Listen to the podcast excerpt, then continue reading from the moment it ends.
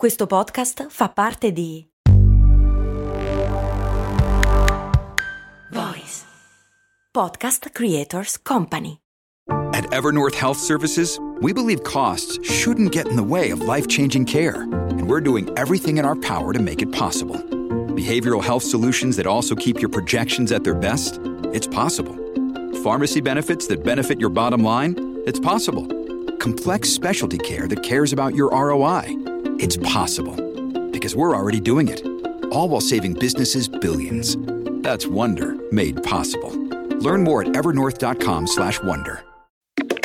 Max Corona, che sono sempre io, presenta Brandy. Prendi.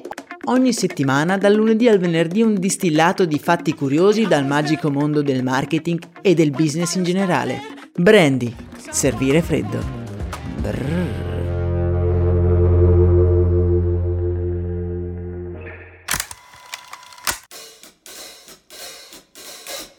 Rieccoci su Brandy, il podcast più curioso e spensierato del mondo del business. Un luogo dove scoprire cose curiose avendo anche degli spunti interessanti ed utili da utilizzare poi nei nostri progetti. Come avete intuito dal titolo, anche oggi parliamo di Starbucks e andiamo un po' ad approfondire l'episodio uscito su Storie di Brand che trovate in descrizione se non lo avete ancora ascoltato. Ok, Starbucks ormai lo conosciamo tutti. Ieri abbiamo analizzato una strategia che oserei definire fallimentare mentre oggi andremo ad analizzare il diabolico piano di Starbucks di ampliare la propria influenza ben oltre il semplice caffè.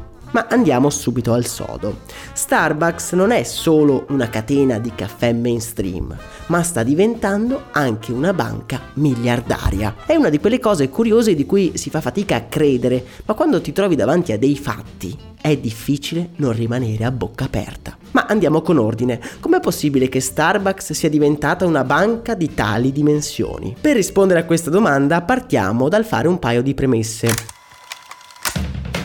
La prima premessa è che dovete sempre tenere a mente che i clienti di Starbucks sono molto molto affezionati al brand. La seconda premessa è che l'espansione di Starbucks nel mondo è talmente capillare che un cliente affezionato riuscirà a trovare un punto vendita praticamente ovunque all'interno del globo. Questi presupposti fanno sì che Starbucks abbia un programma fedeltà tra i più di successo al mondo. Avete presente l'equivalente dei bollini della Coop che si collezionano per avere il set di pentole? Ecco, Starbucks ha un po' evoluto questo concetto e con l'avvento degli smartphone Starbucks ha quindi creato un'app nella quale i suoi clienti depositano del denaro che poi può essere utilizzato per comprare dei prodotti all'interno degli store fisici, senza aver quindi bisogno né di soldi né di carte di credito. Per incentivare l'utilizzo di quest'app e quindi per incentivare a sua volta il deposito di soldi all'interno dell'app, Starbucks regala il doppio di punti fedeltà a chiunque utilizzi l'app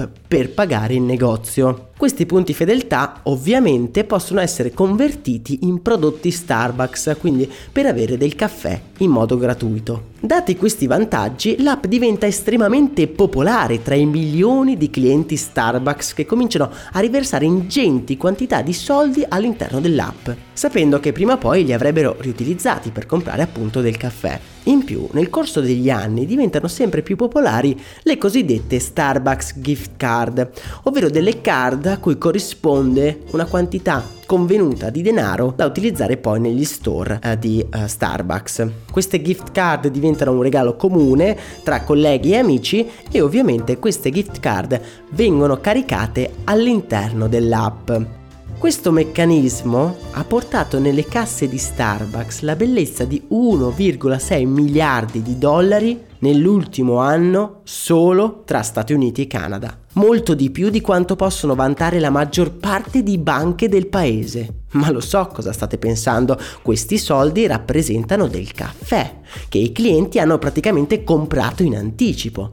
Sì, è vero, ma finché non riscuotono la loro bevanda, i soldi sono a completa disposizione di Starbucks, che può farci più o meno quello che vuole, un po' come una banca che può fare quello che vuole con i nostri soldi finché non siamo noi a richiederli indietro. È come se Starbucks, quindi, avesse ricevuto un prestito di 1,6 miliardi senza vincoli particolari e senza tasse di interesse. Inoltre, uno studio recente ha evidenziato che una parte di tutto questo denaro viene letteralmente dimenticata dagli utenti. E non stiamo parlando di pochi dollari, stiamo parlando del 10% del totale. Questo vuol dire che nella sola America Starbucks ha ricevuto praticamente in dono dai suoi stessi clienti ignari 150 milioni di dollari in un solo anno. Facendoci trasportare da questo ragionamento, Starbucks potrebbe benissimo realizzare una moneta da utilizzare negli store e poi, chissà, anche al di fuori di questi store. Chissà quali sono le strategie del gigante del caffè. Riuscirà a conquistare anche il mondo finanziario? Chi può dirlo? Ma se prima vedevo questa possibilità come una pazzia, ora che so che da molti è considerata una vera e propria banca non regolamentata, beh, il dubbio mi rimane. Io devo dirvi la verità, sono un po' sconvolto. È una manovra geniale e diabolica allo stesso tempo. Voi che cosa ne pensate? Fatemelo sapere nel canale Telegram che trovate in descrizione. Con questo episodio pieno di numeri, che spero però vi abbia anche comunque interessato, io vi saluto e vi do appuntamento a domani. Un abbraccio da Max Corona.